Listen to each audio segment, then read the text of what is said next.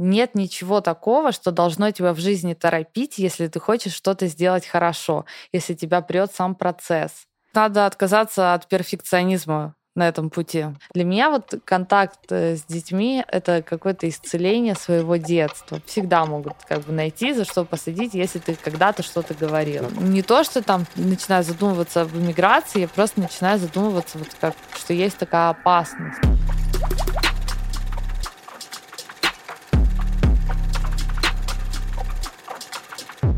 Наливание, выпивание, тестование и ведение подкастов. Вот что характеризует ереванские сезоны терминального чтива, лучшего в мире подкаста об инсайтах, исследованиях и трендах, которые ведут Гриш Мастридер и я, Александр Форсайт. И сегодня у нас без преувеличения легендарная гостья, которую представит мой соведущий. Но у меня даже поджилки трясутся. Очень рад здесь видеть. Оля Маркес, друзья, ну не нуждается в представлении. Человек-оркестр, э, во всех смыслах, ну, оркестр, понял, да? Да, вот. музыкальная тема. Да, а, ну, у Оли очень много чему можно поучиться, очень много о чем можно поговорить. Нам не хватит точно нашего хронометража на все. Попробуем зацепить несколько инсайтов от тебя, потому что у нас подкаст про инсайты, исследования и тренды, а у тебя их много. Ты Привет. Во-первых, привет, да. Э, сразу, сразу хотелось задавать вопросы, не терпится. Ну вот э, давай задам первый. Ты для многих какой-то такой достигатор, наверное, в хорошем скорее смысле. То есть, ну, там, очень успешный, там, эффективный человек, который классно умеет э, выстраивать свою жизнь, судя по всему, и какую-то гармонию еще находить между тем, что там семейные дела, там, здоровье, благополучие, там, счастье, творчество и так далее. Очевидно, что ты, наверное, человек продуктивный. Будет правильно упомянуть это слово в отношении? Блин, мне всегда очень сложно с этой стороны подходить э, к себе, потому что э, когда продуктивность э, ставишь как цель, наверное, на это смотришь, как на метрику. У меня такого нет. То есть какая-то поточность, ну, то есть двигаться в потоке. И вот когда ты оглядываешься на то, что было сделано, конечно, можно назвать себя продуктивным человеком. Угу. Мне кажется, что вот даже знаешь, я, ну, ты позвал меня на подкаст, э, и я думаю, так, наверное, это про книги. А многие делают эту ошибку, потому что канал на YouTube называется «Книжный чел», а подкаст называется «Терминальное чтиво». Но Он про выходит книги, на том про же канале. тоже можно но про говорить. книги мы, конечно, тоже говорим. Да, да я, знаешь, э, я подумала, блин, я так давно, ну, ну, то есть я читаю, ну, вот я прочитала буквально там несколько дней назад, дочитала «Трансгуманизм» Пелевина. Mm-hmm. Ну, то есть как, вот у меня нет ощущения, что я читаю. Ну, что я какой-то там человек, который Почему? много... Потому много... что мало или потому что ты я, как будто... Я оглядываюсь, я думаю, надо на подкасте поговорить про книги. Какие у меня любимые книги. Обязательно. И я оглядываюсь назад, я начинаю перебирать в голове я просто понимаю, что на самом деле книг прочитанных было так много, просто они куда-то не откладываются. Так же и дела в жизни. Они, ну, как, когда ты смотришь всегда вперед, у тебя перед глазами все, что еще не сделано, все, что надо сделать. А, и а на то, что уже сделано, оно как бы сделано. То есть это какой-то прошлый уже поток. Поэтому сложно очень философский такой ответ. Э, ну, это, кстати, много, наверное, о тебе говорит. Э, вот, ну, как бы, многие люди сказали бы, да, я пиздец продуктивный, я красавчик, вот, и, и ты была бы права. Оля, да. Но Оля... Оля так обстоятельно. Но э, про книги обязательно поговорим, про твои любимые. Э, но я все-таки докручу эту тему. Э, ну, раз у тебя довольно-таки много получается всего совмещать, и ты в этом потоке находишься, в котором ты говоришь. Я думаю, что ну, это ну, в моей шкале координат, э, системе координат, это точно называется продуктивностью, ну, можно назвать это как угодно. А, и у тебя точно есть лайфхаки какие-то, которыми ты пользуешься. Понятно, ты там много расскажешь в своих блогах и так далее, но, а, может быть, если так вот подытожить какую-то выжимку сделать для наших подписчиков. Необходим эксклюзив. Топ-5 топ каких-то вот твоих Э, инсайтов, лайфхаков, любые другие слова. Что позволяет можно... тебе делать все, что, что, что ты успеваешь. Потому что, ну, на самом деле, многих восхищает даже... Ну, кто-то может э, не разделять э, какие-то твои ориентиры, но все восхищаются тем, как, как много ты умещаешь в свою жизнь. Да, да. То есть ты живешь как будто за нескольких человек. Это впечатляет. Ну, во-первых, надо отказаться от перфекционизма на этом пути полностью. То есть, э, в принципе, как сделано, это не оценивается. Оценивается только то, что ты сделал. И то, ну, то есть то, что ты сделал что-то, вот так. Мгм. И э, надо держать в голове, что будет очень много итераций любого процесса. То есть, э, ну, на примере музыки, когда э, мы сделали э, группу с моим лучшим другом, он вот сейчас сидит внизу, Мгм. что-то там делает, и, в принципе, это вот, вот этот туф, это тоже бар, который мы сделали, когда приехали сюда, то есть Да? это в марте, да. Вот ребята уже там Круто. сделали студию. Ну, Вадим, мой парень, он снял это здание, и вот постепенно собралась какая-то команда, то есть вот, и мы сидим в этой студии, записываемся, то есть не сговариваясь. Вы этого Кайф. даже... Но вы мы, этого мы, даже мы не искали, знали. мы все студии Еревана. И это оказалось И это лучше. оказалось лучше, да, правда. Да, то есть э, вот, в принципе, возвращаясь к Шапо, а, мы сделали группу, когда мы были еще в школе. Мгм. И э, даже у нас в классе были ребята, которые занимались вокалом, занимались ну, вот творчеством профессионально, занимались в специальных детских секциях. А мы делали что-то, мы, мы брали гитару и очень плохо пели песни гражданской обороны. А, нехорошо, Мгм. понимаешь?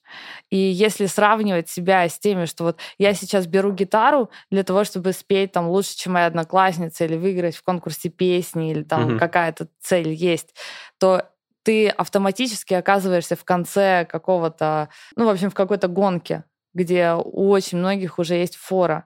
И так во всех делах, во всех сферах. То есть э, что ты начинаешь и вообще не оцениваешь э, на какой то позиции, насколько хорошо у тебя получается. Вот тебя прет, тебе хочется сейчас это делать, и ты это делаешь, потому что вот многие люди там, ну вот как я буду рожать детей? Ну вот я бедный, там, я не зарабатываю, не знаю, что делать с моей жизнью, не знаю, там, как все будет, надо идеальное время или надо идеального партнера. То есть у меня было другое всегда там, что вот в то время, когда будут дети, ну, это будет лучшее время для детей.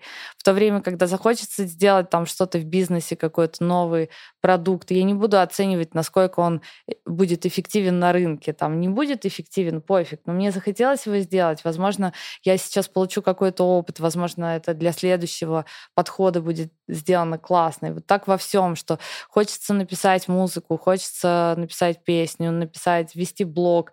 Пофиг, что я его заброшу. Если мне хочется сейчас сделать, я, Главное сделать. я каждую, ну, как бы каждый свой интеншн, я стараюсь воплотить в действие.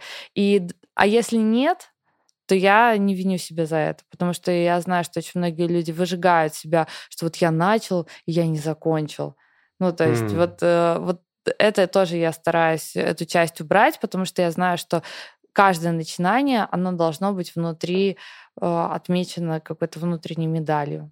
Интересно, у тебя, получается, отсутствует э, так называемый intention behavior gap, про который пишут много исследователей, то есть вот этот вот э, э, э, промежуток пустой между намерением и действием. Ты Да, просто берешь да. и делаешь, как вот Оскар Хартман, да, книгу написал. Просто делай, делай просто. Делай Обожаю, просто, конечно. его. Вот. Всем, всем слушать А. трек э, «Ментор». Обязательно. Да, скоро э, или скоро выйдет. да? Скоро выйдет. Скоро выйдет, хорошо. Наш общий трек. А, см- смотри, Оль, а, но ты говоришь, вот когда прет, ты делаешь, а вот неужели всегда прет? Это тоже, наверное, можно как лайфхак э, зафиналить, что когда ты прешь, ну, тебя прет, ты делаешь, но когда тебе не прет делать это, ты делаешь что-то другое. Мгм. Ну, то есть... Например? Ну, вот у меня с музыкой так. Вот мне сейчас там наш менеджер такой, ну как, ну давай делать делакс, надо выпускать, надо там... И говорю, а почему надо выпускать? Ну вот, а кто сказал, что надо выпускать сейчас? Ну, иногда бывают какие-то объективные причины. Ну, то есть... ну, что- Контракт с лейблом. ну, чтобы, ну, ну, там у нас не так. Ну, я стараюсь себя вот в такие рамки не ставить, Мгм. потому что вот это точно рождает полное выгорание, я ничего не могу сделать. Дедлайны — это вообще не мое. Но я могу сделать очень быстро, но только по внутренним каким-то вот этим вот... То есть ты создаешь себе правильные условия, в которых ты Да. не... Вот, так Кстати, при этом сов- совместимость э, ненависти к дедлайнам и высокой продуктивности – это довольно уникальное сочетание. Мгм. Вот. Ну да, обычно люди помешаны на то есть, подожди, то есть там, ты себе не ставишь, когда ты планируешь что-то сделать, ты не ставишь себе сроки? Нет, нет. Вот сейчас вот даже мы там планируем новую программу секты, и а, по идее мы должны были ее выпускать там в сентябре. Я говорю, а почему мы должны? Ну вот то же самое там, как с Делаксом, что нет ничего такого, что должно тебя в жизни торопить, если ты хочешь что-то сделать хорошо, если тебя прет сам процесс. А это, ну, не приводит, э, ну, то, то есть я думаю, что многие люди также э, рассуждают, но они ни хера не делают по сравнению с тобой, потому что они там такие, ну, что-то мне не хочется, что-то мне лень, там это, и в итоге ничего не делают. Вот э, как вот скатывание в эту крайность избежать? Ну, у меня прокрастинация, она, в принципе, я очень долго думала там про творческие кризисы, потому что был период в моей жизни, когда я занималась только музыкой. Ты начинаешь себя оценивать через эту призму. Вот я не пишу, значит, сейчас у меня, наверное, кризис. Угу. Потом это сместилось, что для того, чтобы мне написать что-то классное, должен быть получен, получен какой-то опыт жизненный, на основе которого это все рождается. И а, и так в каждой сфере, что нет у меня периода прокрастинации, есть э, время сбора анализа информации которая потом превратится в действие. Если что-то не превращается в действие, значит, сбор и анализ информации показал, что это нахер не надо делать. Ну, а... то есть я, я же... Я, вот мы видим какие-то э, дела, которые сделаны, но ведь есть какой-то ряд дел, которые не сделаны, которые я придумала и, допустим, просто похоронила это, потому что через какое-то время поняла, что это не надо делать. Просто вот опять же, в чем отличие мое от многих там окружа... окружающих людей, они сразу берут все фишки и ставят их на какую-то одну идею. И очень много от, от себя ждут, от идеи ждут, что это обязательно должно прорасти.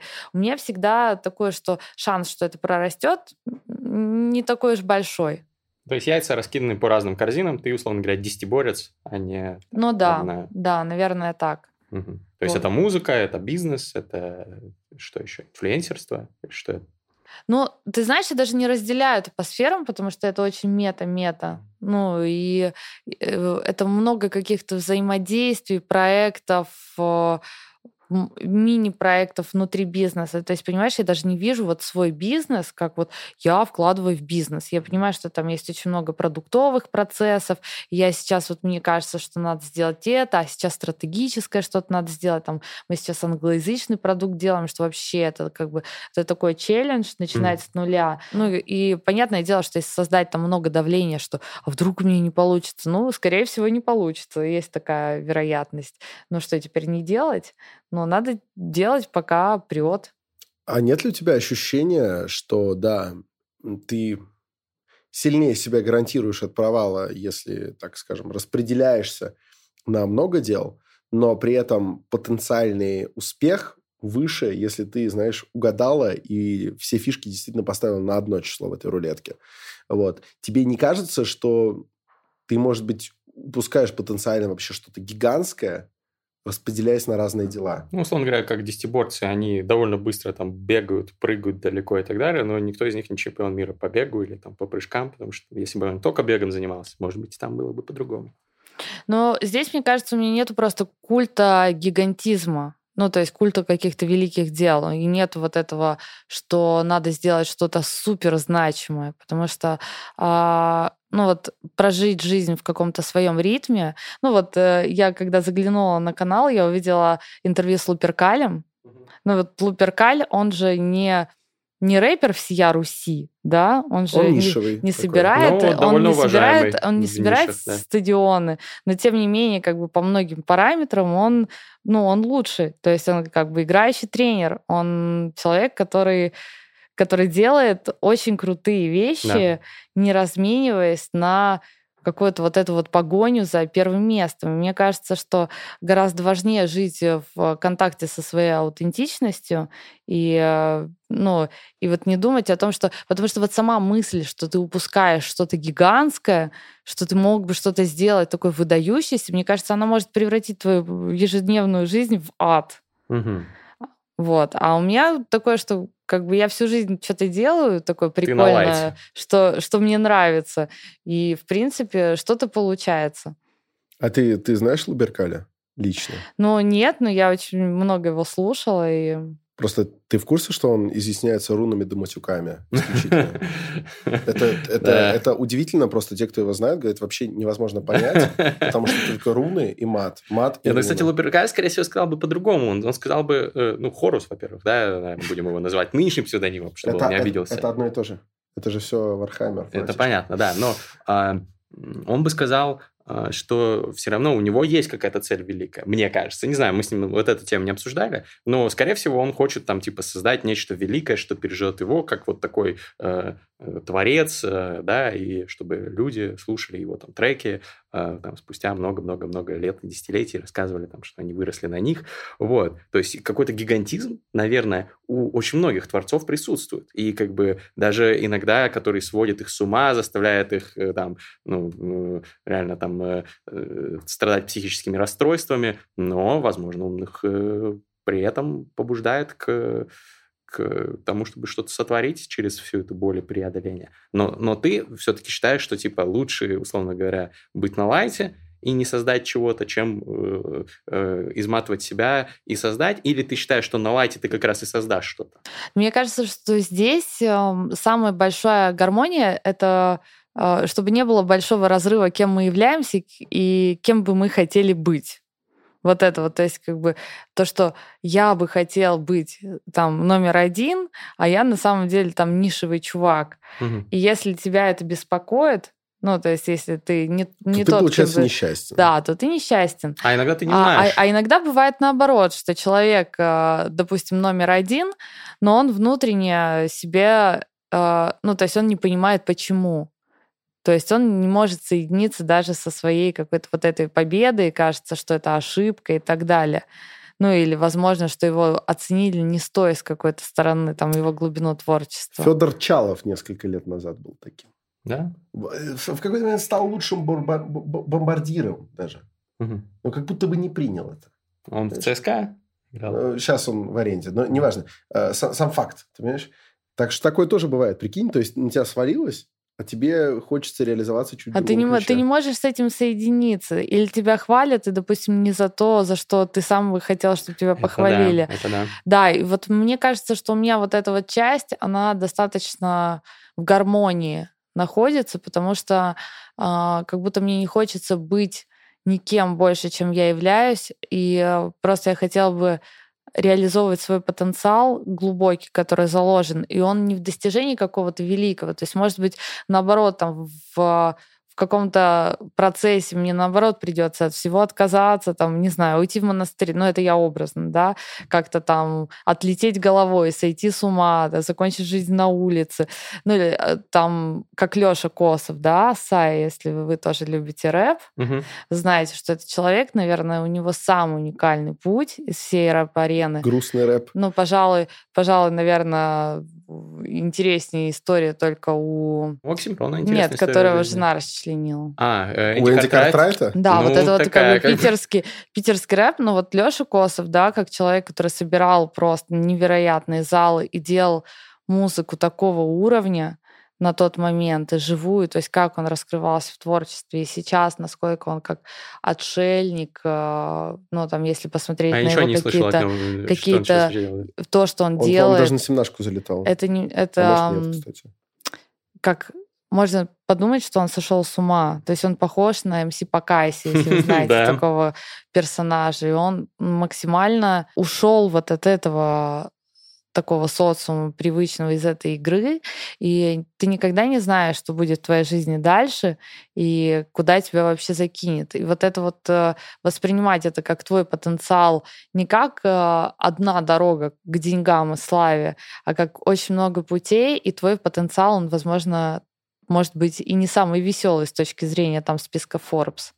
Оля, у тебя, так скажем, распространенный на многие сферы потенциал вопрос. Какая из этих дорожек многочисленных для тебя наиважнейшая? Это все-таки музыка или, или что? Ну, то есть, если бы возникла гипотетическая ситуация, такой ситуации э, быть, наверное, не может, но когда тебе надо... Вот тебе пришлось бы выбрать, чем одним заниматься. Это, наверное, музыка, мне кажется. Или что? А, ну вот ты говоришь, наверное, самая крутая дорога – это материнство. Ну, потому что здесь, mm-hmm. здесь э, невозможно проиграть. То есть там всегда это уже успешный проект. Ну почему? Можно, например... Если мама из семьи уходит, это она ливнула, получается, с катки.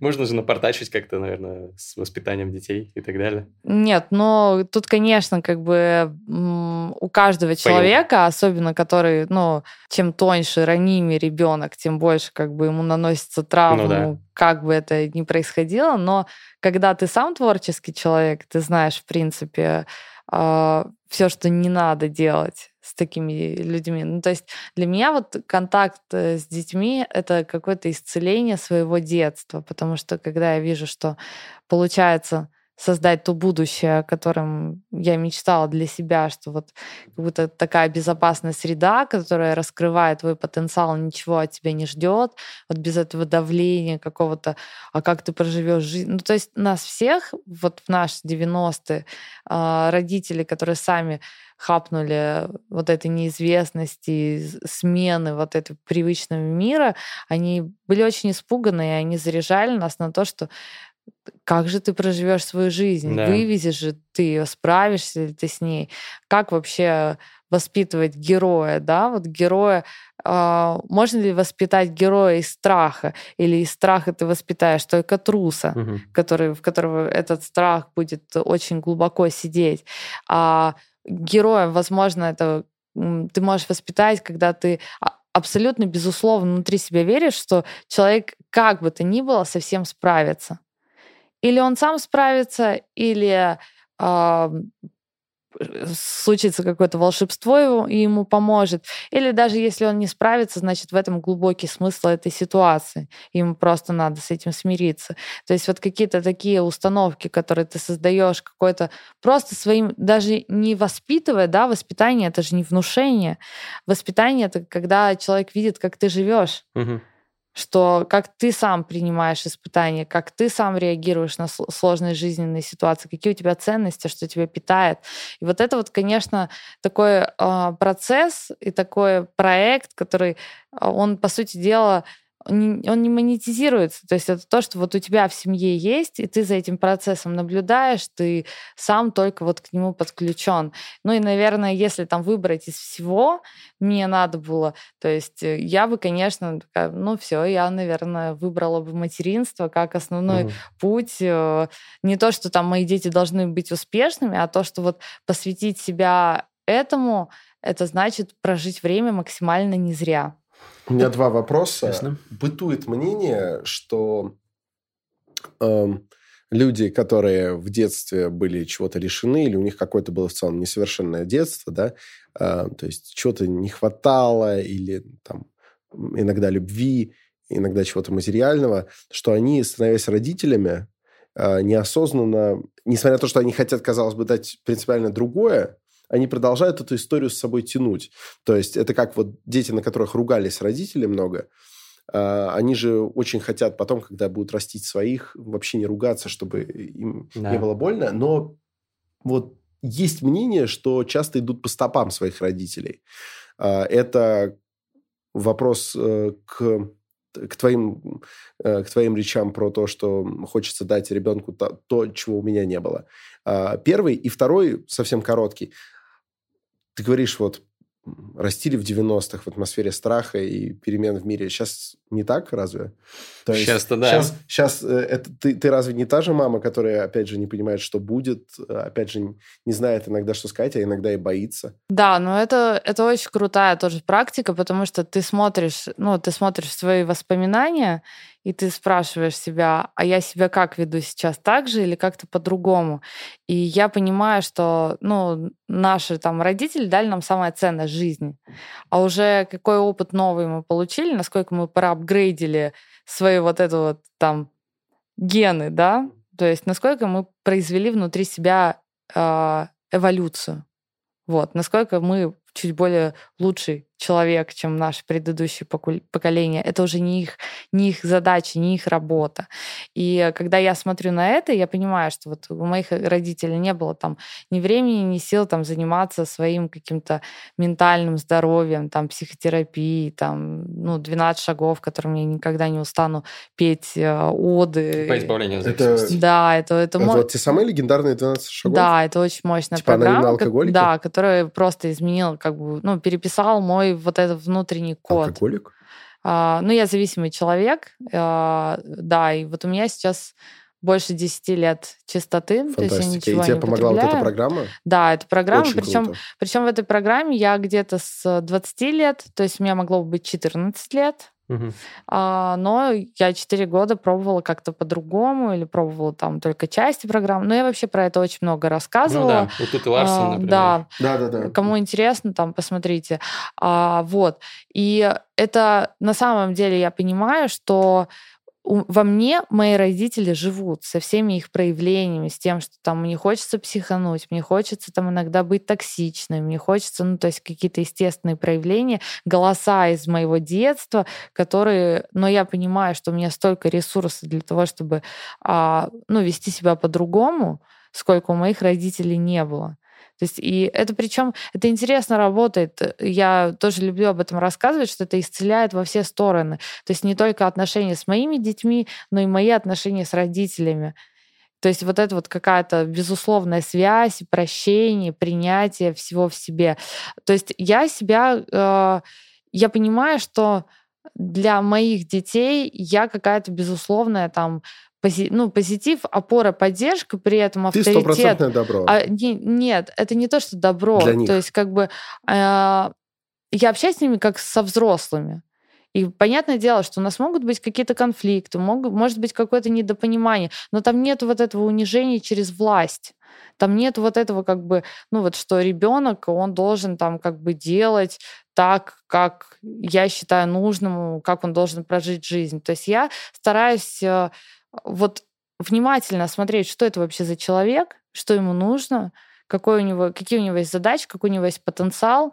Он там больше творческий или там он больше экзекьютор. Ему больше нравится э, делать четкие задания или ему больше нравится действовать вообще без рамок. То есть э, и вот из, нету правильной модели воспитания для всех детей. Есть просто внимательный взгляд родителя и то, что вот он может предложить для, для этого конкретного ребенка, для того, чтобы ему было проще понять себя и ужиться с собой, и, и во взрослую жизнь шагать с пониманием, что я окей, и мне окей вот это, это, это, это мне не окей, но без этого можно прожить. Вот сейчас сложилась обстановочка, опять же, возвращаемся. Все нервно, все неопределенно, все непонятно. А, во-первых, не становится ли процесс взросления ребенка похожим на то, как э, взрослели ребята в 90-е? Э, а главное, что ты ему объясняешь, что ты рассказываешь ребенку о происходящем? Но я думаю, что здесь для них, э, во-первых, мощно сместилось то, что я хотела, чтобы мои дети росли в одном месте, чтобы у них были мощные социальные связи, секции. Там у меня старший сын ходил на футбол э, в ну, в академии очень классно играл, то есть у него там прям социальная роль такая, что вот он очень уважаемый парень, без которого там тренер звонит, пожалуйста, там привезите его на турнир, потому что без него а он еще сам выбрал себе роль там голкипера, что он, ну... На воротах, кстати. Да, да, то есть это ответственная угу. как бы задача, Конечно. мало, очень мало кто Лариса хочет. И он, и он действительно как бы... Ну, вот эти вот его отношения с его командой, с которой они играли там а, несколько лет, все турниры, все сборы, и а, школа, в которую он пошел и там тоже добивался каких-то своих успехов. То есть это полностью все его ответственность. Мне нравилось, как, э, ну, мне нравилась эта картинка. И вот вырвать ребенка из этого, там, типа, переехать в другую страну, конечно, для меня было самым болезненным процессом здесь. Но я думаю, что, наверное, для меня показатель, насколько он спокойно на это отреагировал, насколько для него это не было стрессом. Потому что а, мне кажется, на опыте дети понимают, что если я что-то делаю, я никогда не делаю это зря. И никогда не... Ну, то есть, если я говорю там, вот это опасно, ты сейчас, если так будешь делать, ты упадешь и ударишься. То есть я не буду... И не... ты не запрещаешь, ты не говоришь, нет, нет, не, не запрещаю. Просто, ты просто рассказываешь. Ребенок, да? ребенок падает, там ударяется, я говорю, я напрасно никогда не запугиваю. Я говорю только тогда, когда это реально чревато. Угу. И дети начинают, то есть когда ты не пере у тебя не гиперопека, а у тебя такое вот прямо четкое... Словно мама сказала, оно потом подтверждается, и через некоторое время ты уже начинаешь на автомате понимать, что, ну, скорее всего, не да, по фигне. Да, то есть это вот это очень много отдавать ответственность. То есть ты говоришь там, он говорит, я хочу выйти в футболке. Я говорю, там холодно. Он такой, но я все равно хочу выйти в футболке. Я говорю, иди. Он ну, возвра... блин, вот для меня это, вот, мне кажется, он, слишком сложно он будет. возвращается, он возвращается там промокший какой-то, замерз, ну, как бы хорошо, за колени. ну, то есть э, одевается и как-то уже по-другому Меня совсем... восхищают люди с таким подходом В этом смысле у меня, кстати, похоже было. Ну, то есть э, заботы было очень много, но вот всякие принятия решений, ну, хочешь, ну, давай. Ладно, окей. Я не знаю, видимо, потому что меня больше, я, наверное, опекали в детстве. Я вот не могу представить, у меня пока нет детей, но там все-таки думаю об этом там и, и в будущем, и блин, вот не, не, не смогу себя заставить, мне кажется, даже э, отпустить, например, условно говоря, зимой ребенка в футболке на улицу. Ну, они очень быстро начинают понимать, и они начинают уже твое мнение спрашивать не как бунтовать, например, против тебя, а как твое мнение, типа, а как ты считаешь? Вот что мне надо сделать? То есть, опираясь на твой опыт, они начинают там... Ну, то есть, э, для то меня есть тоже... ты ментор, как бы, типа, тоже, Да, да, тоже было интересно, что там... Я говорю, Ешь, а кем ты хочешь стать? Он говорит, а кем ты хочешь, чтобы я стал? Mm. То есть, куда мне пойти? Я говорю, нет, чувак, ну, как Тут бы, так не работает. Нельзя, да. нельзя там ориентироваться на угу. только там. Но при том, что вот старший у меня максимальный достигатор, он во всем, что он делает, он как бы его драйвит быть лучшим. Его, его драйвит, когда у него получается. Средний у меня вообще совершенно не такой. То есть это парень, который там рисует, мы продавали его NFT, он генерит мемы, он просто генерит какие-то эм, классные шутки. Тут у нас э, во дворе бар стендап, он там абсолютно там со стендаперами что-то перекидывается какими-то шутками. То есть это человек, который там творчество, сцена, и при этом, когда он начинает, допустим, учить английский, ему там говорит э, учитель там one, two, three, four, five, и просто повторить, он не может даже повторить. И вот, ну, для обычного там родителя, да, какого-то, скажем, из 90-х. Он который, бесился такой, ты тупой, да. ты тупой, ты что, не можешь повторить? Ты что, не можешь угу. эту простую вещь? Ну вот на меня вот так давили мои родители технари, а у меня вообще полная математическая дислексия. То есть я вижу цифры, они у меня все танцуют. Я не могу смотреть таблицы, не могу смотреть... Ну, то есть я не воспринимаю цифры. И меня как бы давили, что вот это вот очень... Э, ну, что я типа тупая раз я это не могу. А у меня просто другое, другое э, мета какое-то сознание. Я очень хороша со словами, с образами, с визуалом каким-то вот у себя в голове, там, продуктов, да, вот как можно сказать, что твой ребенок будет хорошим продуктологом, что он может у себя в голове просто все эти схемы, алгоритмы представить миллион разных связей, просто увидеть вот это вот все воедино там у себя в голове, представить там треки человека, как он будет проходить, что он будет чувствовать на разных этапах. То есть то, что там обычные люди делают, проводя исследования, там, каздевы, тебе это не надо, потому что ты просто просто через э, опыт, связь, вот это вот все, что, чем ты напитался, ты это и так чувствуешь. А родитель, он будет думать, что если ты плохо в математике, то ты тупой. Ну, то есть вот эта вот да. способность а, посмотреть в ребенка и как бы сказать, типа, блин, ты крутой в творчестве, у тебя классно получается. И вот я замечаю, что вот это вот, его заряжаешь этим, и он начинает еще больше генерировать там мемов, шуток, рисунков, и он понимает, что угу. вот это одобряет, то, в чем он хорош, и это тоже его поддерживает. И нету такого, что вот посмотри на брата, вот смотри, он читает уже, а ты там не читаешь. Посмотри на брата, он там, он там хорошие оценки получает. Ну, типа, хочется сказать, посмотрите на своих детей. Вот в чем там этот, который вы считаете там... А, ну, мне еще повезло, то есть у меня несколько детей. Я смотрю, что все они разные. А есть те, у которых один ребенок, и они вот там ребенок соседа, или там лучшего друга, или там кого-то еще. Сын маминой подруги. Да. Ну, в общем, поэтому... Вот, поэтому, а ты да. не знал, это, но это сын э, Оли сгенерировал этот мем. Да. Это, это сын Оли, это сын маминой подруги. Э, давайте выпьем. Значит, Оля, ну видно, что... Ты про какого, ты про какого из сыновей? А вот непонятно. Наверное, все. Смотри, а, очень, мне кажется, полезны, кстати, инсайты про родительство. И ты сказала, что ты бы выбрала его, если бы выбрала одно амплуа. Что а... это, скажем так, ведущая. Да, насколько это отражается в твоем времяпрепровождении? Ты больше всего времени посвящаешь родительству? Не, вообще я меньше всего времени посвящаю А почему? Как говорил Сергей нелогично. Доренко, я не такой, Они растут, я доволен.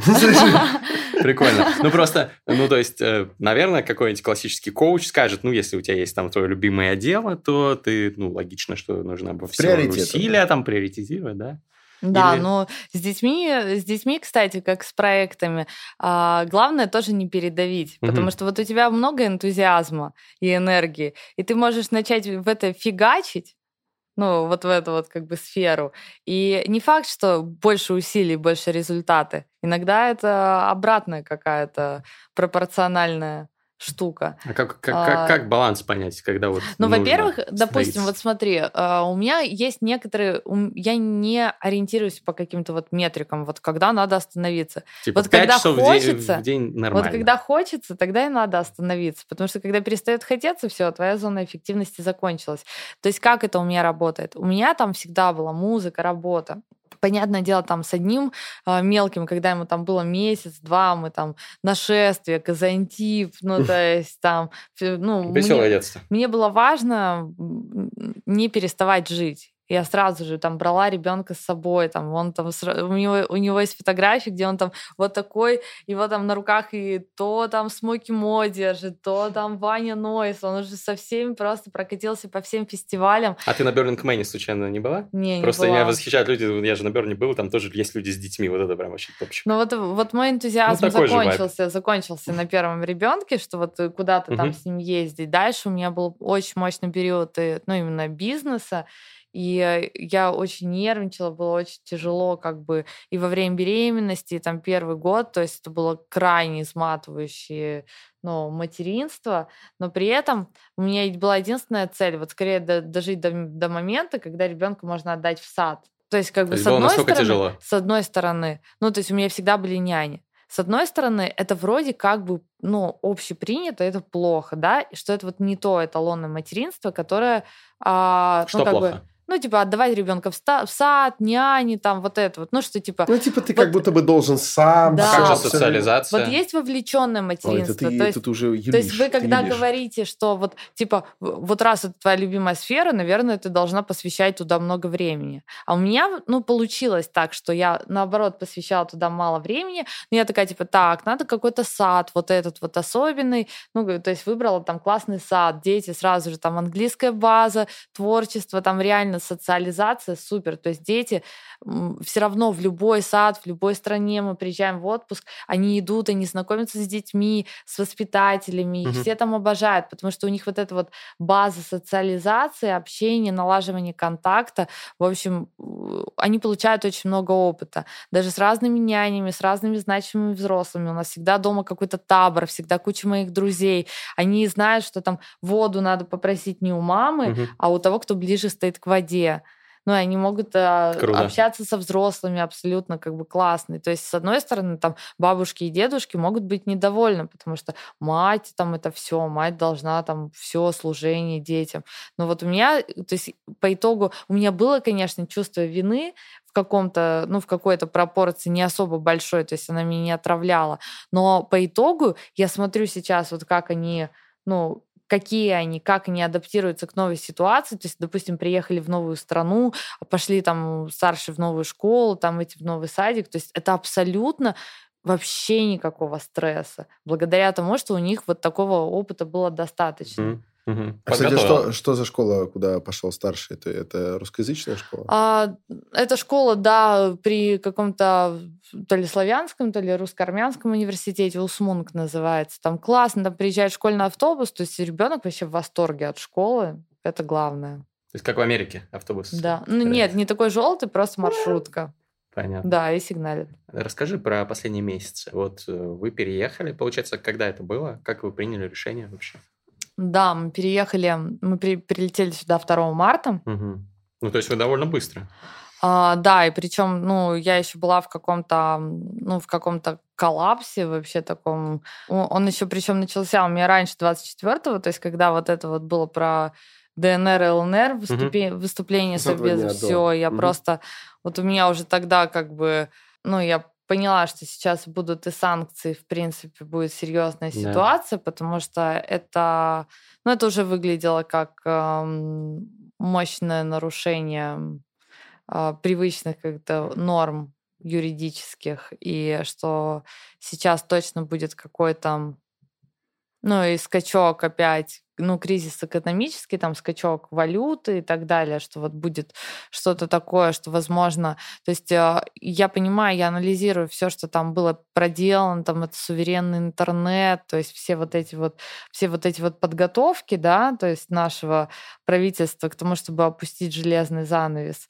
И то, что бизнесу, да, надо четко будет выбирать, то есть это в России ты там или не в России, а, скорее всего, скорее всего там, возможно, приложения там будут отключать, соцсети будут отключать, а, ну какие-то какие-то вещи, то есть, э, ну у меня в голове тоже очень такой большой анализ всех рисков, ну и плюс я всегда высказывалась оппозиционно, и э, ну, для человека, там, у которого есть бизнес, там есть соцсети, есть какие-то там, ну, даже там история с Хованским, да, которого да. там приплели. Ну, то есть то, что тебя всегда могут всегда могут как бы найти, за что посадить, если ты когда-то что-то говорил. Но так было же и раньше.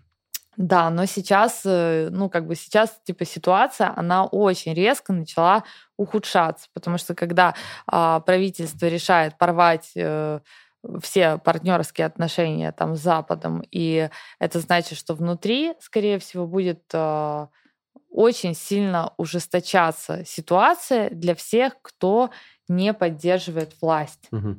Вот. И это как бы тенденция, она очень четко перед моими глазами возникла еще в тот момент. Мне кажется, у меня уже тогда... А я... Это когда ДНР, ЛНР вот это вот было. Ну да, да. 22 получается. Да, да. Mm. То есть Э, в принципе, уже тогда как бы вот что-то перед глазами такое начинает вырисовываться. Я человек, который не, не эмиграция. То есть мне всегда в России мне хорошо, у меня там семья, у меня там все, работа, мой родной язык, я все это люблю. А, ну, то есть у меня никогда не было такого, что там где-то лучше, чем там, там где я есть. Вот.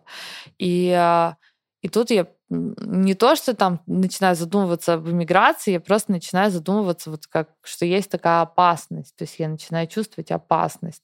И дальше уже, когда, ну, вот 24-го вот это вот все происходит, просто в это не хочется верить. Естественно, это такой, это вот такой физический шок, ну, я думаю, что многие там как бы пережили вот это вот оцепенение, какое-то да. страшное вот это вот горе, не просто ну, то есть это, ты в это не веришь. И вот настолько, что вот когда говорили там все эти данные разведки, что Россия нападет, ты такой, нет, этого быть не может. Да. То есть настолько это не принимаешь, как насколько, ну что, э, там на То Украину, там, на, ну, на Украину, где мы все там много раз были, выступали, где там родные, близкие, друзья.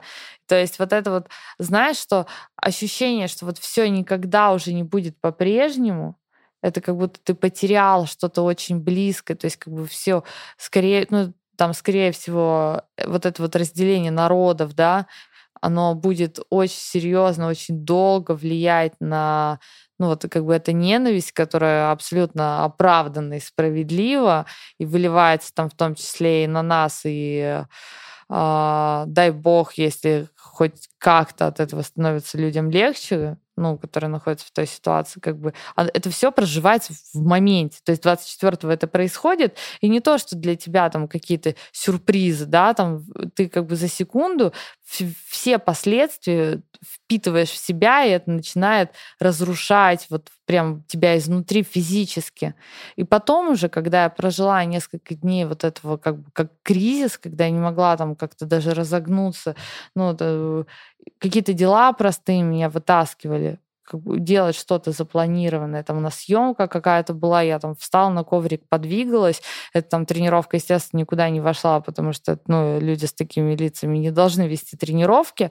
Потом я прожила, я как бы это впитала, и у меня уже как будто адаптация произошла к реальности физическая, то есть как бы был прожит вот этот вот физический стресс, и дальше уже работала голова. Да и что надо делать? То есть у тебя быстро она прошла, адаптация, получается, довольно? Физическая, да. То есть у меня физическая Это вот это вот более эмоциональный стресс, он был первые дни. Вот. И потом, а, ну вот э, у вас тоже в гостях будет Дима Мацкевич. Мгм. Вот э, он на самом деле очень, наверное, повлиял на то, что мы уехали всей семьей, потому что он очень такой, типа, рациональный человек. Да. У него тоже как бы компьютер работает, он все просчитывает, он просто сел как бы и раскидал все варианты, по которым просто уехать сейчас и э, дальше наблюдать ситуацию там из того места, куда мы уедем, это со всех сторон просто снижение рисков. Рисков чего? Ну, Рисков, так, если рисков, глобально. рисков всего. То есть, Ну, просто вот, например, Спиридонов у нас на «Как быть» э, был. И- Подкаст «Как быть» мы продюсируем, Александр ведет, ссылка в описании. Да. эм, и он так рассуждал, он описал, по-моему, 7 или 8 Спиридонов основатель э, 7 или на- на- 8, нетологии. скажем так, э, размеров сетки, вот представь такое сито многократное, Мгм. да, э, которое отсеивает э, пожелавшего заниматься бизнесом за рубежом э, русского человека. Вот. И он очень убедительно об этом рассказал, когда мы его спрашивали, почему он э, принял решение заниматься м, по-прежнему в России. Он говорит, вот, смотри, следят за тем, там, не знаю, налоговый ли ты резидент, если да, сразу нет. За рубежом с тобой никто работать не захочет. Ну да, ты А потом следующее. Потом, если у тебя партнеры, если у тебя акционеры, Инвесторы. инвесторы а, из России и так далее. Короче говоря, э, приходишь понемножку к выводу, что э, просто отъезд из России бизнесу это не сильная подмога, потому что финальный этап этого сита это реально, если у тебя просто даже русская фамилия, это тоже очень многих партнеров потенциальных отсеивает. Ну, это когда ты ищешь, а, ищешь причины, почему нет, ты Не, находишь почему- почему- причины, Не, почему ну есть нет. исключения, Нет, почему? Да, Почему просто- обязательно? Не, он об этом э, рассказывал абсолютно беспристрастно, не осуждая тех, кто уехал. Не-не, и- я, ну, а, я абсолютно все эти причины знаю, понимаю. Просто здесь не то, что как бы мне надо уезжать, чтобы спасти А бизнес что тебе там дает что-то. отъезд, просто интересно? А, нет, вот просто вот тогда, в тот момент, то есть мы не знаем, насколько далеко зайдут военные действия, там будут они на нашей территории или нет, отрубят нам там интернет, отрубят нам апсторы. То есть если я сейчас поеду в какую-то другую страну, где я смогу юридически приземлить инфраструктуру, сделать, допустим, приложение доступным в сторах, доступным а, оплату с иностранных карт, то есть даже просто ну, вот на этом уровне там не брать военные действия, там мобилизацию и так далее, какие-то риски, да, ну там физические жизни. То есть если говорить про бизнес, то просто поехать и сделать какую-то инфраструктуру или там какую-то параллельную структуру, которая будет э, работать не только в России, если там будет суверенный интернет, и мы не сможем вообще как бы предоставлять услуги за пределы России, то создаст параллельную структуру хотя бы для Russian speakers тех, кто пользуется нашей, нашими услугами не из России, а таких примерно там 20-25%. То есть это достаточно, достаточный процент для того, чтобы ехать куда-то и вот эту инфраструктуру строить, когда вот это вот а, а, ну, останавливается эта работа. Но это И- не обязательно на совсем делать, если вот так рассуждать. Да, То есть, это, типа, это так. А у меня, у- то есть у нас не было такого, что типа мы уезжаем навсегда. Мгм. А, было такое, что мы сейчас просто выбираем там или ехать, э, ну, я собиралась ехать просто вот как сама делать какую-то юридическую часть, и это было как бы выбор или ехать всей семьей, или ехать только там какой-то Мгм. рабочей ячейкой, да, и делать это. Но в, когда идет война, расставаться с семьей не самый лучший Да. вариант. И это как раз э, про то, что да, это сложно, там было уезжать с детьми, с собаками, искать здесь там жилье и все вот это обустраивать, но э, но это того стоило. То есть как бы я нигде об этом не пожалела, и уже здесь это ощущалось как то, что да, конечно, там большая часть людей, они а, вернулись. Но у нас здесь вот мы приехали, и Вадим сразу же нашел там это помещение, решил делать бар, и очень быстро там сделал, очень быстро собрал команду. И, и- я, я тоже очень много там делала здесь, мы вели тренировки, мы там с Димой вели практики, э, такие, которые там по 80-100 человек э, приходили просто позаниматься, подвигаться. Это стартап-йога или что-то такое там, А. по-моему, или, или это... Нет, мы, ну, мы никак это не называли, просто Другое, значит. да. И э, очень классные делали штуки для людей, которые приехали, просто не ради денег, Мгм. а просто ради того, чтобы там Дима с Димой Думиком делали экстатики, Мгм. то есть как-то вот это вот тяжелое время а, объединялись, соединялись, и вот получается, что сразу же здесь мы очень много начали делать. Потому что когда ты ничего не делаешь, тебе, конечно, тяжело. В другой стране плохие условия там недвижимости по сравнению там кто-то из Москвы с супер красивой квартиры приехал здесь в Ереване, искал последнее, что осталось, там какой-нибудь бабушкин вариант. Ну, в общем, да. И понятное дело, что людей там тянет назад, но когда ты себе деятельностью какой-то занимаешь, это, ну, это совсем другая история. И мы здесь э, из-за того, что мы приехали такие как бы заряженные, что не то, что мы сейчас там переждем и вернемся в Россию, а то, что никто не знает, как там будет дальше, поэтому на всякий случай будем фигачить тут. М. Но сейчас есть какое-то понимание там э, вообще вероятности, во всяком случае, того, что вы там вернетесь или останетесь Или просто надольше? сроков. Или сроков, да. Но я думаю, что мы останемся здесь, в Ереване, Мгм. какое-то время, я не буду говорить там навсегда, или какие-то там ам, годы, да, отсекать, или там выбирать какую-то следующую страну, или там куда будет дальше, потому что, в принципе, мне очень нравится, что это недалеко от России, и я легко могу со своими родителями, с бабушками, дедушками, со всеми видеться. А, Ты прилетаешь? А, я прилетаю, я им там привожу детей, для них это реально очень важно. То есть у детей там есть эта русская деревня, это де- с дедушкой там они делают все руками. Но для меня это правда важно, Ну да. чтобы вот это вот взаимодействие поколений. А насколько, кстати, вот риски с учетом? Я не, не- ну, ты же высказывался позиционно там. То есть Но- ты можешь приехать, и тебя сцапают. Ну да. Ну, всегда есть такая вероятность, но пока... Ее нет, если ты не приезжаешь. пока на меня нет дела какого-то, все равно, ну, я старалась очень аккуратно в рамках закона как бы высказывать свое мнение для того, чтобы... Ну, ты знаешь сейчас, как Законы меняются никого, законы. никого Вообще. не да, да, Да. но э, как бы чему быть, а, За того не законом. миновать, да, если там, ну, если меня посадят и я буду сидеть в тюрьме, ну, я постараюсь это как-то выдержать достойно. Специально на это нарываться я не хочу и как бы лезть на рожон. Если я узнаю, что там на меня завели дело, конечно, я не поеду, но если мне можно будет, я, конечно, буду приезжать, видеться с родителями и так далее. Ну, Мне это важно. Жалко, что если, если Оля загремит, то сначала женское СИЗО, потом женская зона. То есть с такими ребятами, как Хаван, даже по веревочной системе не пообщаешься. Они же отдельно. Это, ну, это прям печаль. Я, я, конечно, вот задумываюсь, вот если бы у меня была возможность постоянно общаться с Юрием Хованским, сел бы я ради этого? Не знаю. Не знаю. Конечно, великолепный человек. Слушай, скажи, пожалуйста, ты знаешь такого человека, как Виджей Хоббит? Мгм. Общаетесь? Ну, да, мы дружили раньше, сейчас просто мало общаемся. Понимаешь, он мне с 2013 года должен денег. Он, Мы используем свой типа, подкаст для, Да, для в общем, того, чтобы в выбивать общем, все, все вело к этому разговору. Поэтому и позвали. То есть... А сколько? выше 1200 рублей. Так нет, подожди, проценты должен посчитать, инфляция там. Я как Андрей Замай. Да, я как- после, э, после таких э, времен я должен сказать, что 100 тысяч он мне должен. Но я все-таки не Андрей Андреевич. Тысячу, ну, пять. Скажем, пять. Если он отдаст пять, я не буду на него обижаться. Можно я Вы- за него отдам? Нет, ну Нет, что ни в ты, коем ни- ни в коем случае. случае. Мама, мама Ромена Гори объясняла ему, никогда не бери денег у женщины. Никогда. Марго я верну. Вот. Значит, э, никогда. Поэтому ты не можешь, к сожалению, за него отдать. Но если вдруг ты его увидишь или будете разговаривать, ну, ты как-то ну, повлияй. Ну, 1200 рублей. Я, я все понимаю. Но прошло даже не 8, 9 Это лет. уже, это уже мем подкаста становится. Ты, ты этому Нет, Косте это- э, ты предъявлял, что Самвел Геновян тебе там э, деньги у тебя забрал, у тебя обругал.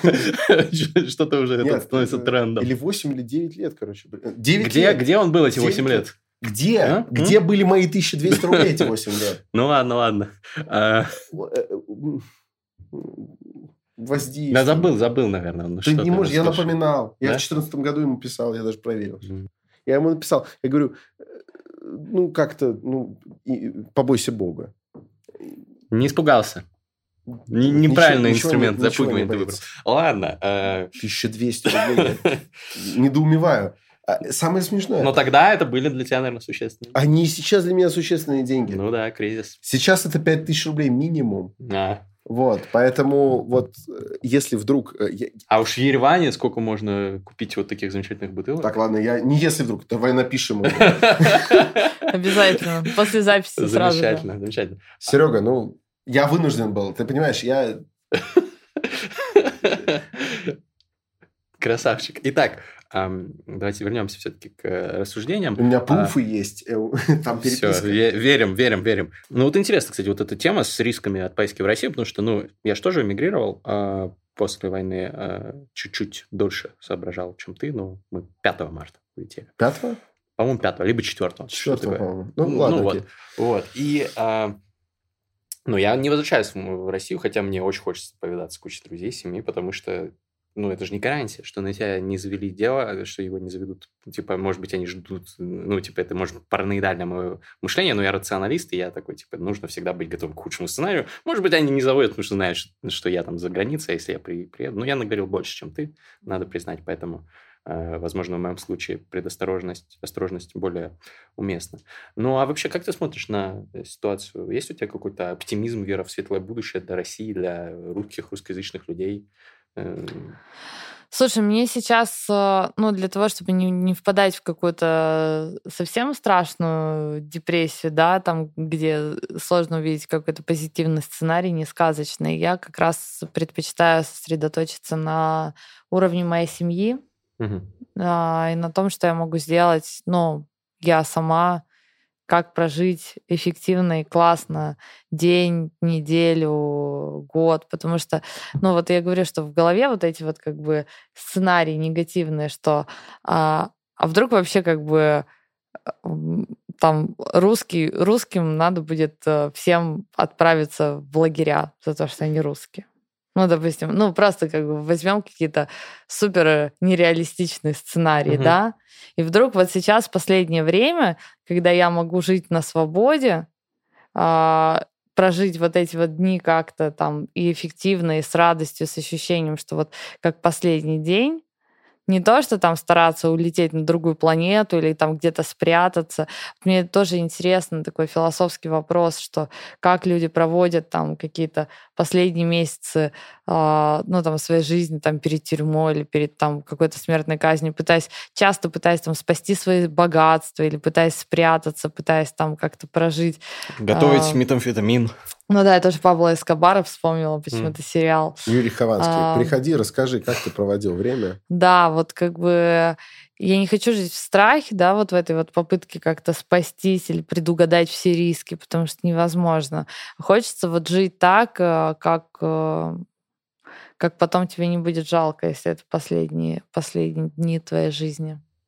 Ну да, ну, мне нравится вообще философия, что жить каждый свой день э, так, но особенно, наверное, в такое время. Да, поэтому да, потому, потому что вот а, как бы а, негативные сценарии, они на самом деле помогают тебе не надеяться слишком сильно на хорошее, потому что Мгм. если надеяться на хорошее, оно не произойдет, ты испытаешь грандиозный облом, потому что ты жил в ожидании, что полегчает, как с ковидом, да, а стало еще хуже, и ты ковид вспоминаешь, о, было не так уж плохо карантин, там, верните 2020. Вот, и как бы воспринимать, что, возможно, дальше будет еще хуже. А как же оптимизм, то, что тебя должно что-то вдохновлять? Или мрачный э, пессимизм? Меня, вдохновляет? э, это даже не то, что мрачный пессимизм. А, Мысли меня- о смерти меня и вдохно-. Кстати, мысли, Мысли о смерти. мысли о смерти это очень моя. освобождают. Когда ты понимаешь, что ты все равно умрешь. Все бренно, понимаешь? Ну, трансгуманизм, возможно, все-таки победит. Ну, не все бренно, значит. Тогда и будет не все бренно. Хотела жить вечно? Победить старение? Мне кажется, что я бы использовала это время эффективно. Но у меня нету такой фиксации на том, что как, как я хочу жить вечно. Ну, если человечество изобретет способ и... То Оля не откажется. Я не, Но откажу, целом- я не откажусь. У нас да. просто много, э, ну, я сам трансгуманист, и трансгуманисты это чуваки, которые вот выступают за там, борьбу со старением. и Оля только что дочитала. преодоле- А, ф- тупой я. Ну и наверняка ты и так знала, ты человек очень образованный. Но на всякий случай для тех, кто не знал из э, э, зрителей. Вот. А, и э, про Пелевина сейчас спрошу, кстати, тоже, да. И э, вот к нам приходят всякие крутые эксперты, вот Петр Федичев, например, там всем советую. Алекс Кадет. Алекс Кадет. Потрясающий да, выпуск. Да, да, даже Обри Ди Грей был в книжном челе, правда, в другом шоу легенда. на этом канале. Легенда, легенда, Бородач. Вот. И но большинство людей, которые даже к нам приходят, которые довольно осознанные чуваки, которые довольно успешные, и по которым кажется, что, блин, чувак, живи всю жизнь как бы вечно, делай свое дело, которое ты Они делаешь. Такие, Нет, такие, ну, хз. Я, наверное, когда-то есть время и сдохнуть, Да, да, да. наверное. Почему, как ты В думаешь? целом. Даже не знаю. Ну, мне странно, может быть, потому что при, ну вот как бы есть какие-то грани принятия. То есть первое принятие это когда ты допускаешь мысль, Мгм. а когда ты уже как бы допустил эту мысль и пошел куда-то дальше, допускаешь мысли, а, а что если нет? А что если вот эта мысль не такая уж страшная? Что там дальше? Потому что вечная жизнь, она тоже может быть мучительной. Но если у тебя всегда да. будет выбор продолжать Мгм. или остановиться. Да. А ты прикинь, вот ты думаешь, что дальше, а ты вот умираешь, и хоп, ты попал, смотришь, хромой бочар в Гамбурге луну делает. И ты такой, я не этого ждал. Ну, я всего мог ожидать, но не этого. Прикинь, какой, какой залет возникает. Э, Можно было пожить, и э, интерес к загробной жизни не удовлетворять. Однако же ты все-таки пустился на эту авантюру, хоп, а там хромой бочар. Книги. А, Да. Филиал книжного чела как передачи на терминальном чтиве. Редко такое бывает. И очень приятно, что это происходит, потому что это э, тот м, исключительный случай, когда я могу примерить на себя личину ведущего книжного чела, потому что там, там Гриша справляется обыкновенно сам, кроме выпуска с Юрием Вафиным, конечно.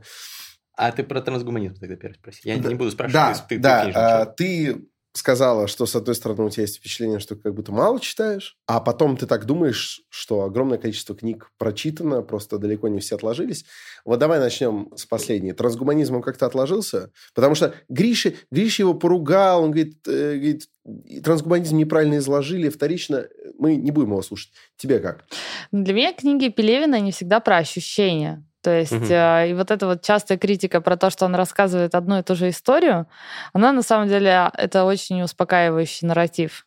Я понимаю, что у меня, так как первую книгу я прочитала еще когда училась в школе, а мой папа работал в рекламном агентстве. Generation. Да. И то есть у меня вот это вот все как бы 90-е, разрождающаяся реклама, Мгм. мой папа, его заказчики, там Прикольно. мы на, на трассе всей семьей отмываем какой-то заляпанный щит, который конкуренты закидали краской, а Мгм. папа говорит, давайте сами подработаем, отмоем этот щит. Ну, то есть сюр вообще абсолютный. И я настолько в эту книгу тогда глубоко погрузилась, и мы с папой долгое время разговаривали цитатами оттуда. У А, наших ушки на макушке, дисконт на гараже ракушки. Как сейчас помню. Ну да, в общем, очень-очень э, большое удовольствие. И а, я поняла, что на самом деле все, чего, о чем я в жизни мечтаю, это чтобы ко мне уже пришли, одели меня там в шкуру, отвели, Кыштар. отвели, да, к Иштар, по, зиккурату и сказали, все, ты была хорошей девочкой, Да. теперь ты верховная жрица. Нет, тебя бы сделали великой мышью, это факт. А, То есть, если мы перескакиваем, то на великую мышь ты вполне себе тянешь, мне кажется. То есть, э, И- объективно. И я постоянно Согласен. думаю, вот я сейчас как бы Вавилен Татарский на какой машине? Как ты думаешь, на какой? Но я думаю, что... Ну, уже на Мерседесах Ну да, да, вот уже как бы вот этот вот этап надо уже как бы да- дальше, дальше как-то вознестись духовно. Ну, то есть я понимаю, что, наверное, моя жизнь еще не так далеко зашла. Ну, и я понимаю, что это все шутки. Ну, то есть как бы это все какие-то шутки, которыми ам, я себя как-то поддерживаю, подбадриваю. Но на самом деле эта история, она ложится очень глубоко на все восприятие жизни. Я очень люблю его книгу ДППНН. Мгм. Прекрасно. Это Диалектика вообще- переходного периода из ниоткуда в никуда. Это вообще одна из моих любимых книг, когда мне как-то грустно, я ее просто... У меня Числа даже туда есть, входят, э, да? да? Да, вот это число, как бы У. м, карманную версию, просто ее перечитываю, потому что я себя часто чувствую вот этими пелевинскими героями, которые, на самом деле, вот там, я выпускница журфака, и никогда не думала, что я буду заниматься бизнесом, никогда не думала, что я там буду вести какие-то блоги, что я буду... Ну, и его герои, они часто обнаруживают себя там, где не могли представить. То есть это, это люди без цели. Это люди с каким-то, а, со своим путем, с действительно как бы с тем, что они пытаются нащупать свой путь в неизвестности через знаки, через какие-то найти опоры вот в этом вот мета непознаваемом пространстве реальности, где вообще у них есть какие-то, ну вот мне очень нравится Мюз, вот это вот, которая С собирала, этими, с этими, Да. с этой прической. да, собирала фольклор э, и эм, Русский, да. да, и это просто, то есть э, мне Ну, часто, Бедный, бедный Степа, конечно, отмылся огреб. Очень жалко Степа. это да, Да, лингам победы, вот этот вот сад, который для него сделали амфетаминщики. А метафинчик. Аминтофинчики, да. В общем, это, да, это для меня просто... ну, Мне постоянно кажется, что я, ну, что я в каком-то пелевинском романе, и я очень-очень нежно его люблю за то, что а, год за годом он во всех книгах возвращает меня в то место внутри меня, где мне спокойно.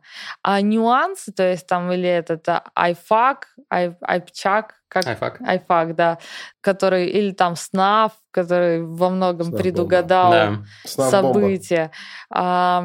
Они что- на самом деле события, они тоже оседают. Вот как будто есть какая-то часть его повествования, которая вот здесь, вот она про суть, она про бытие, про, а, про перерождение, вот э, про то, как ты себя ощущаешь частицей вне своей личности гораздо больше, чем одна жизнь. И дальше есть что-то такое про реальность, про современность, про актуальную ситуацию. Оно тоже где-то оседает про вот этот культурный слой, который время, которое меняется.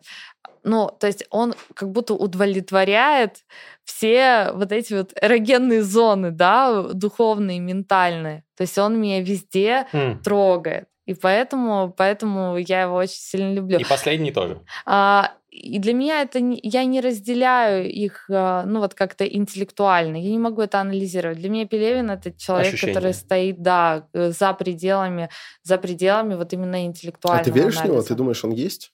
Ну, в смысле, как отдельный один человек. Эм, это не важно. Ладно. Так нашли же его, я даже на мосты видел. Ну, расследование да, постил. нашли. Где-то но там в это этом. может быть аватар. Это Ну может да, быть... да. это- Как, как можно не верить в то, что ты чувствуешь? Это, кстати, очень хороший вопрос. Мгм. Его бы... эм, Его бы зафиксировать где-то как там. Верую, ибо чувствую.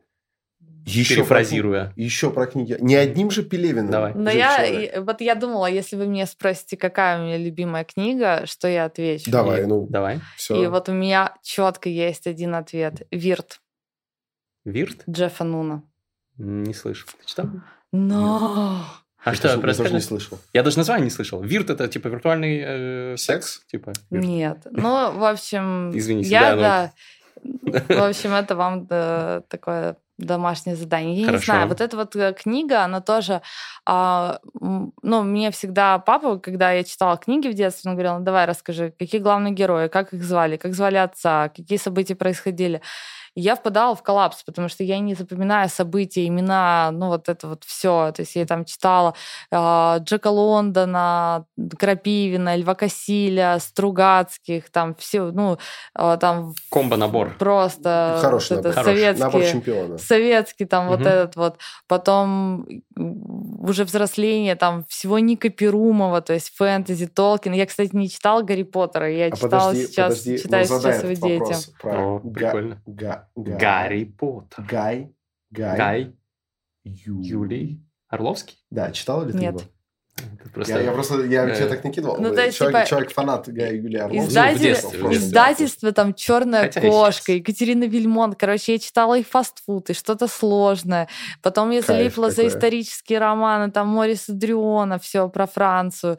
Там всего Пикули прочитала, mm. потому что вот это вот историческая какая-то, оно меня настолько успокаивает, неважно, там, правда это неправда, но вот, в принципе, история смотреть туда а, очень мне нравится. Но вот из всего вот этого, там, Консуэла на меня очень в детстве повлияла книга. А, все вот эти вот французские, английские девушки, которые я э, сейчас, как «Грозовой перевал». Бронте. Да, Эмилия Бронте. Ну, короче. Бронте? Э, Бронте, да. Не Бронте? Ну, ну все говорят Бронте, но возможно, возможно Бронте. Я да, могу, могу вот. косячить. Но из всего... Это как кардинал как бы, Ришелье, это все кардинал издательство Ришелье. альтернатива. Там, угу. естественно, там угу. весь Паланик. Э, короче, единственное, что мне всплыло в голове, вот как то, что я бы назвала свою любимую книгу, это Вирт. Ну, про, про Питчи, про Питчи нам ее. То есть я, конечно, Шо? я, конечно, захотел уже почитать, но э, все-таки больше деталей. Ну, так без спойлеров, пожалуйста, уж, да. удержись. Да, она начинается, по-моему, таким, как это, ну, когда на первой странице такие эпиграф, две стро... эпиграф да. А, парень кладет в рот перо. И там есть как такой прототип наркотиков, которые это перья, которые разными цветами а, и разные переживания, то есть это разные трипы у героев. И там тоже там очень много уровней в этой книге, но а, я вот, ну, как бы события, они не имеют значения. Имеет значение, какое книга, какое она для тебя создает тоннель внутрь. Так. Вот мне кажется, что есть книги, которые очень, неважно даже художественные они или про какое-то, про какие-то концепции. То есть, допустим, Талеб, он у меня создает вот этот вот такой мощный тоннель осознание реальности через разные грани. Хотя он достаточно сложно пишет, там, концептуально. Ну, да, занудненький. Да, но, но вот... он наливает, мне кажется, немножко. Ну, он такой университетский профессор, который любит, знаешь, распиздеться, там, лекцию прочитать, где но, это не обязательно. Ну, когда... Но он хороший. Да, но когда вот его читаешь, это создает такой вот просто 360 и прочитала Черный лебедь еще когда у меня не было ни бизнеса, там ничего, mm-hmm. просто там э, не знаю, что меня занесло, но он просто создал мне новые модели, через которые я начала смотреть про то, ну, что... Да. Ментальные про... модели, получается. Да, да, про то, что вот э, там как что типа обязательно что-то случится, ты не знаешь, что это, как-то mm-hmm. изменит твою жизнь. И у него как бы круто, что как матрешка встраивается там в это антихрупкость, э, а, э, шкура на кону. Mm-hmm. То есть все вот это вот, э, оно на самом деле настолько помогает объяснить вот эту вот реальность. Ну и для меня как бы вот этот черный лебедь это было про то, что ты сейчас просто делаешь то, что тебе нравится, и с тобой обязательно произойдет что-то пиздатое, что вынесет тебя просто на новый уровень. То есть вот это вот, и это, кстати, с Прикольно, Пелевиным кстати, нестандартное восприятие, ты позитивно да, мыслишь. Да, да. Это вот как бы, это созвучно с Пелевиным, потому что с его героями происходит часто что-то. Да, там какой-нибудь э, Рома идет по улице, вдруг просто на земле стрелочка, и такой реальный шанс mm-hmm. войти в элиту. Да. Мне это всегда было, с одной стороны, ну, вот здесь, мне кажется, Виктор Олегович, с одной стороны, ну, такую уж банальную завязку, типа, подложил тебе. Ну, на асфальте написано. Ну. А с другой стороны, в этом, в этом на самом деле вся жизнь. Так бывает. Ты понимаешь, что каждый да? день, каждый день мы ходим, блядь, мимо таких же стрелочек. Одна... Просто не всегда мы А вот я всегда, я всегда за ними иду. Я знаю, мне, ты режиссер своей жизни. Мне однажды м- на почту упал... Ой, нет, это была телеграмма. Очень редко, редко очень появляются Неплохо. в нашей жизни. Там было, я не помню его фамилию, Дубровин. Дубровин. Я подпись даже вспомнил. Да. Там было, значит, везу инопланетные артефакты. Встречайте время вокзал Дубровин. Неплохо. Ты поехал? А, телеграмма была адресована моему отцу. Отец мне такой, э, хакек, да? Типа, я такой, я поеду. Он говорит, не трать время, что за бред? Я говорю, я обязательно поеду. Типа, Блин, как можно Вы отказаться вы от можете, наверное, артефактов? Вы можете, наверное, надо мной ну, посмеяться, но я, э, я, я, я сначала не думал ехать, я сначала думал так просто похихикать, а потом подумал, а вдруг там реальные инопланетные Да, а ты не артефакты? приедешь, даже если И маленький шанс. Это будет вот эта история просто, когда разминулись две потрясающие ветви истории, вот, вот могло случиться, и, не случ- я буду в этом виноват, потому что я решил поспать. Он утром приезжал из Челябинска, как сейчас помню. Я поехал. Я приехал на вокзал, я встретил поезд и стоял с табличкой «Дубровин». М. Я написал. Логично. Вот, в этот день э, был Фортусич, я потом бухал. Э, к- Вот тоже помню. Стою, холодно, зима. Жду, думаю, ну, наверное, может быть, шутка какая-то, не придет Дубровин. И тут какой-то невзрачный человечек вынырнул с толпы. А у меня диктофон был включен. Где-то, наверное, даже запись есть. Он выныривает и говорит, вы тот? Я говорю, я сын. Я передам. Он говорит, я не отдам. Не могу. Это, он говорит, ну, вы сами понимаете, это, это серьезные артефакты, они у меня, но я вам их отдать не могу, только лично. Я говорю, пожалуйста, я, я передам отцу честно. За мной артефакты не заржавеют, я передам. Нет, это несерьезно. И ушел, и исчез. Вот. Ну, не в смысле, а нырнул в толпу, и больше я его не видел. просто тарелка подлетела и Я забрала. так жалею, я так хотел артефактов. Блин. Соответственно, я вот, вот после таких историй я такой, стрелочка на земле вполне возможно. И вполне возможно, кто-то из нас даже за ней пойдет. Так что Пелевин, он, э, он знает жизнь. Дубровин, господин Дубровин. Вы же если- смотрите нас.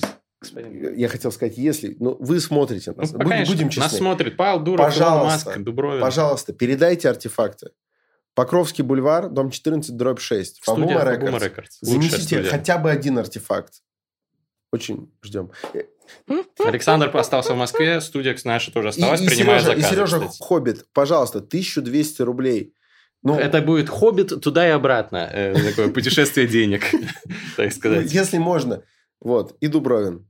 Вот. Э, Ну, все. А вдруг это один и тот же человек? Нет, э, Я не знаю, я, я видел и того и другого, они очень разные. Ладно. Хоббит, он такой чуть-чуть пузатый, а Дубровин был вот как щепочка, как, как сурепочка. Мгм. Маленький. Понятно. Ну, потрясающий, конечно, вайб нашей сегодня дискуссии. Но рано Ну, или поздно... Самое смешное, а, телеграмма. Вот как тебе этот Так. элемент истории? Нет, это мне человек, не нравится. человек прислал телеграмму. Не письмо, не позвонил. Причем это было не в 90-х годах. Нет, это, Это, было в 2010-х. 20 Да, это было три, три года назад. Мгм. да. Или Ну. четыре. Я считаю, что люди, которые отправляют телеграммы, сегодня они автоматически на респекте уже. Это как бы, ну, такие, знаешь, основательно. Типа, ну, можно в телеграме написать, можно отправить телеграмму. И как, к чему ты отнесешься серьезнее? Если он тебе спам в WhatsApp скинул или в Вайбере, или что тебе телеграмму. Ну, понятные артефакты. Абсо- Э, Надо как бы...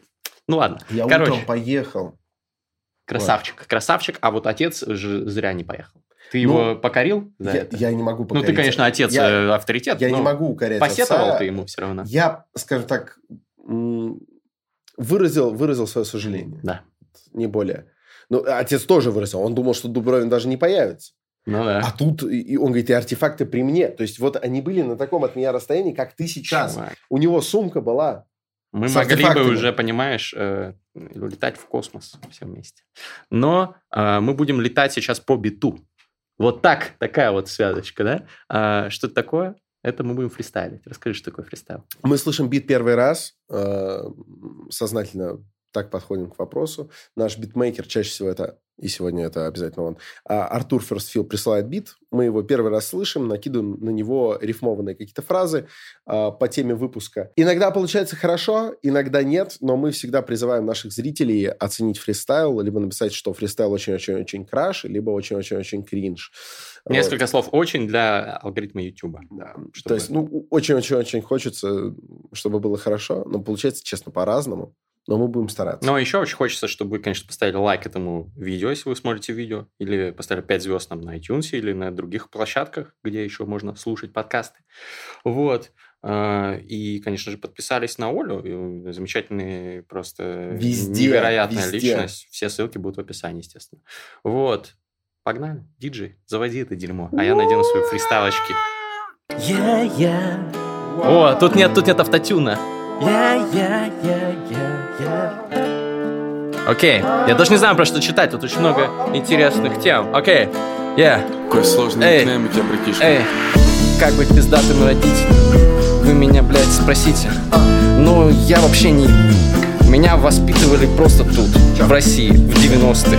Я, блядь, ходил какой-то, блядь, понурый, мне говорили, да, блядь, улыбайся, парень, это Россия, суровые ребята. Тут должны, ты должен уметь пиздиться, ты должен ходить на турнички вообще, ты должен, блядь, на карате и башить, как Хрюша и Степаша, там, рукопашка, блядь, школа, все дела, ходил в плавание, научился плавать в бассейне, батя, респект, действительно, спасение утопающих, дело рук самих утопающих, так говорили мне, но еще меня тоже спасали, когда я оказывался когда-то там сам в говне, были разные ситуации, но, блядь, как воспитывать своих детей, не знаю, что будет с нашей нацией, не знаю, не знаю вообще, что смотреть будущее, фристайлю, блядь, что будет с Россией, не отвинется ли она вообще куда-то к Китаю, что будет с людьми, которые съебались, что будет с людьми, которые остались, очень много вопросов, очень мало ответов, но очень много подкастов в Ереване мы записываем с этим парнем, возможно, они прояснят ситуацию.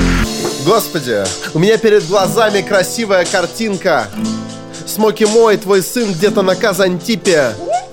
Вопрос, что делал Смоки Мо на Казантипе, я не знаю. Но даже про это я сумею пофристайлить, е! Давайте расскажем всем, кто слушает наши подкасты о том, что надо каким-то образом разбираться с тем. клёво, Продолжай-ка, супер, Оля. супер, очень, очень, О. очень кайфово. Немножко кринжово как всегда, и очень кайфово. Не как всегда. Почитаем еще, да почитаем еще. Оля попросила почитать, я попробую. Я попробую справиться. При этом я не знаю, как читать, когда здесь за столом такая красавица. Налей-ка мне вина еще, но вино кончилось, поэтому, к сожалению, мне придется выпить твоего. Ладно, спасибо тебе большое. Здоровый лось, огромный. При этом, значит, сидит такой, вот таких бы людей побольше. При этом многие из них размером как Польша по сравнению с Россией маленькие, но ничего плохого не имею против маленьких людей. При этом Эльдар Жарахов, верни 50 тысяч рублей. Андрею Замаю, Андрею Замаю, верни 50 штук. Андрею Замаю, я по фристайлю. Я по фристаю еще, блядь, если мне вернет 1200 рублей Сергей Хоббит. Сережа, Хоббит, Серёжа, бабло, верни, Хоббит, верни бабло. верни. Будь так добр, Хоббит, верни бабло, верни еще, отдай процент. Пять тысяч рублей, отдай, отдай поскорей, отдай, отдай уже бабло ему. Верни бабло, Сережа. Тебе не жгут они карманы, не жгут мне тоже. Я так хочу этих денег. Верни терминальное чтиво каждый понедельник. Вау! Вау! Очень-очень клево, очень-очень клево и немного кринжово. Ты читаешь как боженька, по фристаю еще, давай еще, давай еще, но где биток? Yeah. Давай дадим мастридеру шанс. Почитай нам еще раз. Окей. Так делал Ваня Нойс А потом взял сына Оли на руки И спел еще Окей, как остановился на плавании. Остановился на плавании. Я, блядь, тогда еще не фристайлил, тогда ходил, сходил с пацанами. Отец учил, блядь, как жарить шашлык, колоть дрова, всякая хуйня. Гиперопека присутствовала тоже, увы, да. Я не знаю, блядь, в футболке выйдет, если пиздюк, то как я смогу э, снять себе с рук, блядь, себя простить? Простить, я как ебаный физрук буду его готовить к жизни, э, чтобы он учил всякие науки, чтобы он не стал сукой, чтобы он был пиздатым челом. Но, э, блядь, у Оли, конечно же, нужно поучиться, чтобы все было охуенно. Спасибо. Yeah. Спасибо, друзья. Спасибо. Терминальное чтиво. Прекрасная Оля. Подписывайтесь на нее. И э, бит закончился, но не заканчивается поток нашего ереванского флекса. И будут еще подкасты. Подписывайтесь. Бит YouTube, кончился, но колокольчик. я все равно прискакал И кончился фристайл Повторюсь, я прискакал Надеюсь, твой старший сын когда-нибудь будет стоять на воротах в ЦСКА Оу! Как Аксакал. Оу. Блядь, ЦСКА, респект. Друзья, э, Любимая команда ЦВБП, господа. Новый сезон, новые шансы. как э, два человека, два игрока из э, футбольного клуба ЦСКА, как минимум. Может быть, больше, но мне, я знаком лично с двумя. Прошли курс системы Мастрита. Таким образом, вот мы проверим в действии, насколько, э, э, ну, э, Виктор Васин, правда, ушел из клуба. Но он в Кайрате щас. Возможно, в Кайрат тогда надо следить тоже. Вот. А, Значит, э, посмотрим, насколько улучшатся результаты клуба. Вот. И проверим, э, работает ли система Мастрита. Коллега, Вот. договорились. Да, проведем эксперимент. Спасибо большое, Спасибо. Оля. Огромное удовольствие было, когда такие люди приходят. Это просто чудо, как хорошо. Ты э, замечательно рассуждаешь. Это великолепно. Ну все. Спасибо вам большое, было очень кайфово Валим. вообще.